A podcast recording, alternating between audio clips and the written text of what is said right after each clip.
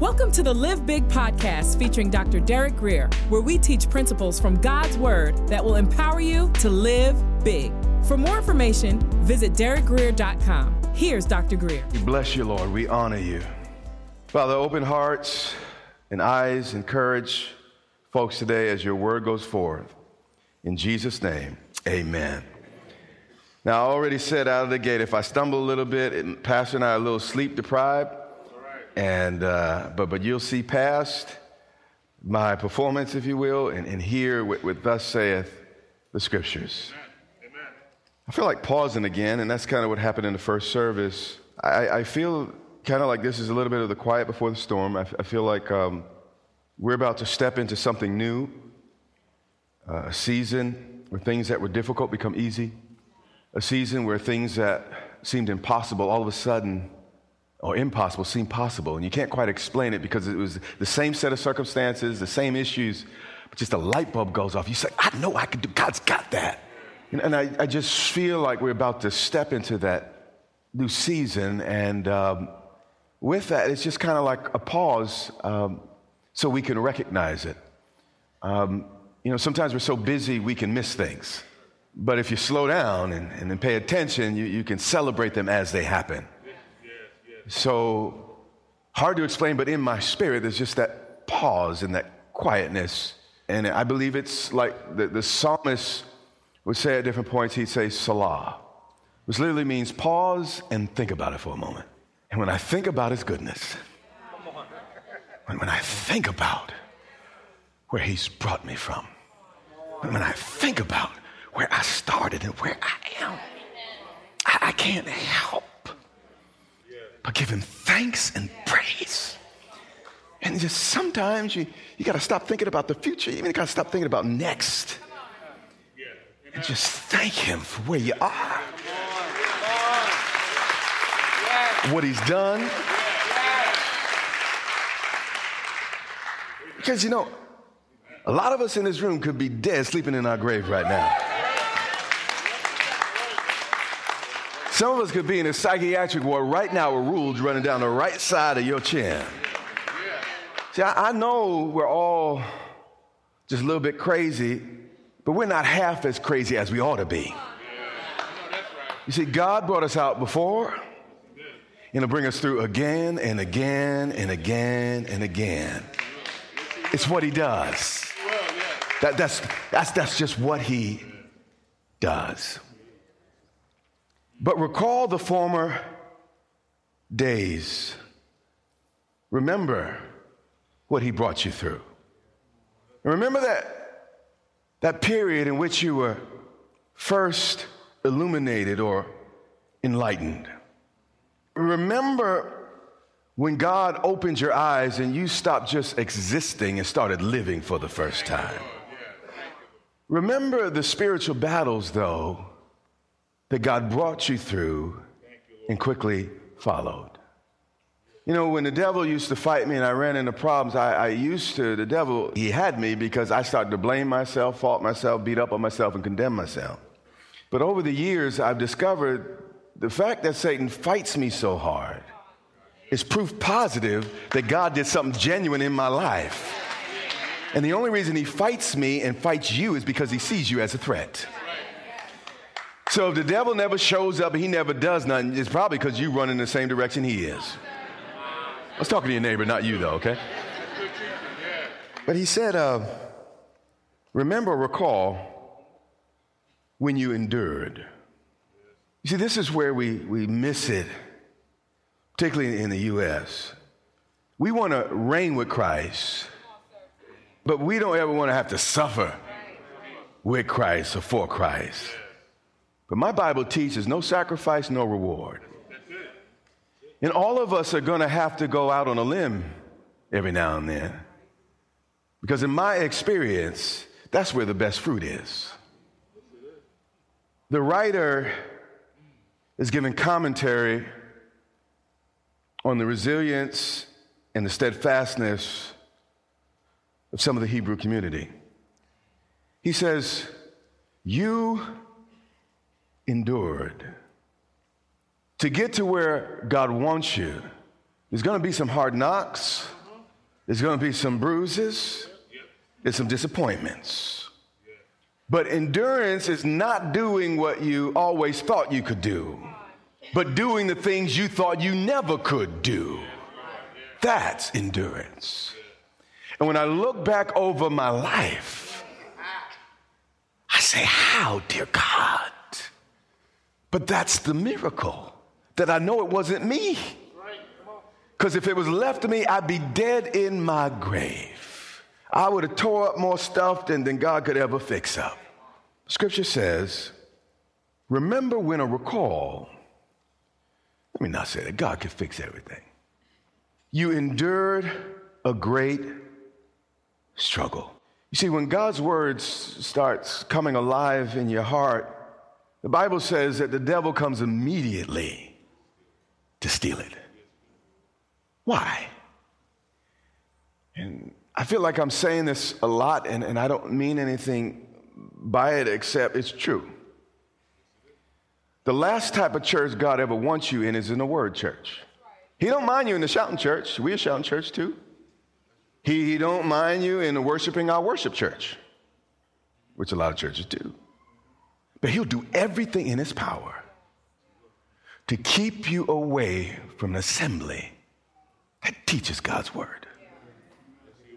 He'll go to church that teach politics, and there's a place for that, but not every Sunday. That's right. Teach social issues. Some, some churches teach black, some churches teach Republicans, some ch- all that stuff. Yeah. The last place God wants you is in a setting like this. Why does he fight you so hard? Because there's more power in just one word from God than all the power in Satan's kingdom combined. And if you ever get it in your heart, if you ever let the roots grow, fruit will become inevitable, and you will become indestructible and unstoppable. And he knows it, so he wants you to play church. He wants you to get your church on, to get your shout on. He wants you to do everything except dig into the book where the power is. He said, you endured a great struggle. And then he says something that people don't preach about anymore. With sufferings. You see, Satan's not on your team. Satan doesn't bring suffering to make you strong. Now, God could make you strong in the midst of your suffering, but that's not what the devil's trying to do. Satan brings suffering to make you quit, not to make you strong. But if you're anything like half the folks in this church, you didn't come this far to only come this far. Life may be tough, but so are you. We, we are Ford tough, if you will. You hear what I'm saying? We, we are built for the journey. Verse thirty-three. Partly, he starts outlining what this church went through. While you were made a spectacle, literally mocked and exposed as in theater, both by reproaches, meaning as soon as the word of God started coming alive in their hearts and lives, the devil started to attack their good name. Aristotle said uh, something really important. He said, there's only one way to avoid criticism. Do nothing. Say nothing, and be nothing. And some of us spend our whole lives trying to avoid criticism, but not realizing, you know, it, it, it's an honor to be in a position when people can take issue with your issue. You know, Ch- Churchill said it this way. He said, you have enemies, and he said it in his kind of grumpy uh, way that was peculiar to his personality. He said, good. That just means at some point in your life, you stood up for something. Yeah, yeah, yeah. And if you're going to stand up for something in your life, somebody's not going to like it. Someone's feathers are going to be ruffled. But I live my life like you live your life for an audience of one. It doesn't matter what everyone else says as long as he's saying, well done, my good and faithful servant. He said reproaches and tribulations. Meaning they, they were attacked with words, but they were also attacked physically. And at this time in, in culture, Christianity started to get the blame for everything that had gone wrong in Roman society. So much like what's happening in our academic circles today here in the U S So they dealt with reproaches and tribulations. And then he continues, and partly why you became companions of those who were so treated. So those that happened to be spared some of the abuse, maybe they didn't go to prison, but their next door neighbor went to prison. Those folks did not hide their allegiance. And what they did is they, they sympathized. Well, they, they again, they were not the one in prison. They were not the one kicked out. But they not only sympathized, but they personally supported all of those being persecuted. They visited the prison. They gave means to their, their neighbors. And they all realized they were all in the same boat. And, and, and if you go down today, I might be going down tomorrow. And then they recognized that. And they loved on one another. And then he continued, said, that's the way you treated each other. But, but watch how they treated him. For you had compassion on me in my chains. Compassion only asks one question. What if you were me? That's the only question compassion ever asks. You see, your bondage may not be my particular bondage, but whatever your poison, I still want you to know I care. And watch this next verse. And joyfully accepting the plundering of your goods. Now, you know something very real is going on in people's lives when the local government comes and takes everything you have, all your stuff, and you wake up the next morning with a smile on your face. You know there was a dynamic and there was a genuineness going on in the lives of this people. You see, forgiveness does not ignore justice. It just leaves it to God. And you'll get through this. They, watch this, they joyfully, and he's going to give you the reason for their joy. They joyfully accepted losing everything, knowing that the only way a person in that situation could respond the way these Hebrews did is if they had some inside information. You see, the Bible calls everything that happens in our life, as bad as it gets, it calls it momentary affliction. Meaning, as bad as it gets, it can only last for a moment. So what the Bible is teaching, pain is temporary, but it's quitting that lasts forever. But the reason they didn't quit is because they knew something. And if you start to know and not just feel and get excited about, but begin to know deep down in your knower, what we ought to know about God, we will persevere and we will endure. Watch this. Knowing that. Years ago, a friend of mine uh, asked us to, to lend another friend several thousand dollars for just, just a week or so. And what happened was this, this family just needed a bridge uh, to get them through uh, a couple weeks, and some money was on the way. And as, as far as uh, I was told, it was an absolute sure thing. Nothing could go wrong, and I didn't really even see it as, as a loan. So a, a couple of weeks passed by, and the couple didn't pay us back, and we were in a lean season personally. And, you know, and I've taught you before, you, you never lend a person more than you're willing to forgive. Yeah. Because relationships matter more than money. Amen. But the situation was so certain, I, I didn't even consider it. I didn't even think of it as, as a loan. It was like, well, I'm just getting it back on Friday. But to make matters more complicated, this particular family attended the church. But watch this.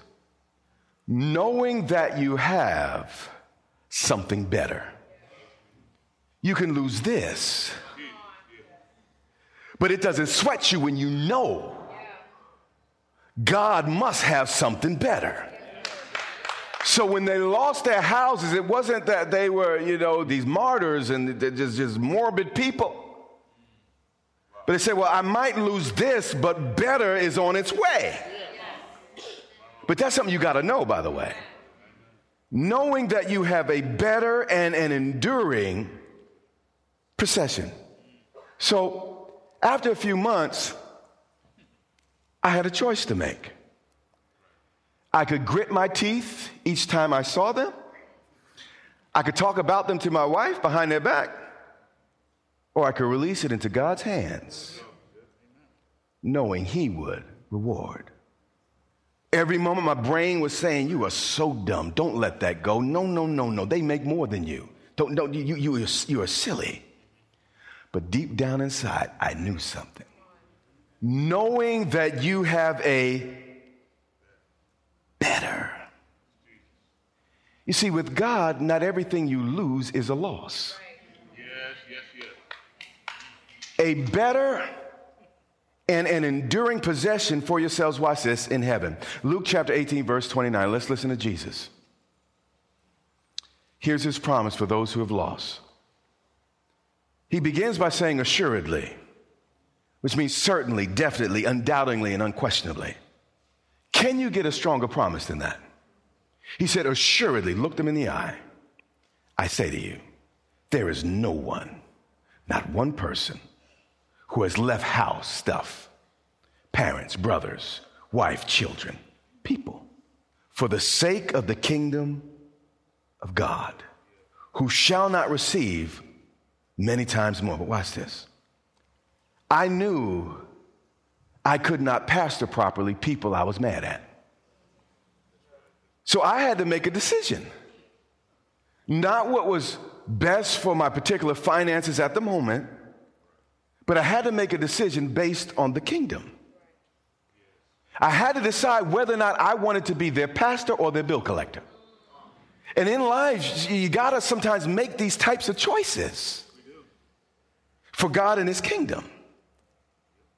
Jesus says, no one sacrifices people or stuff who shall not receive many times more in this, watch this, present time.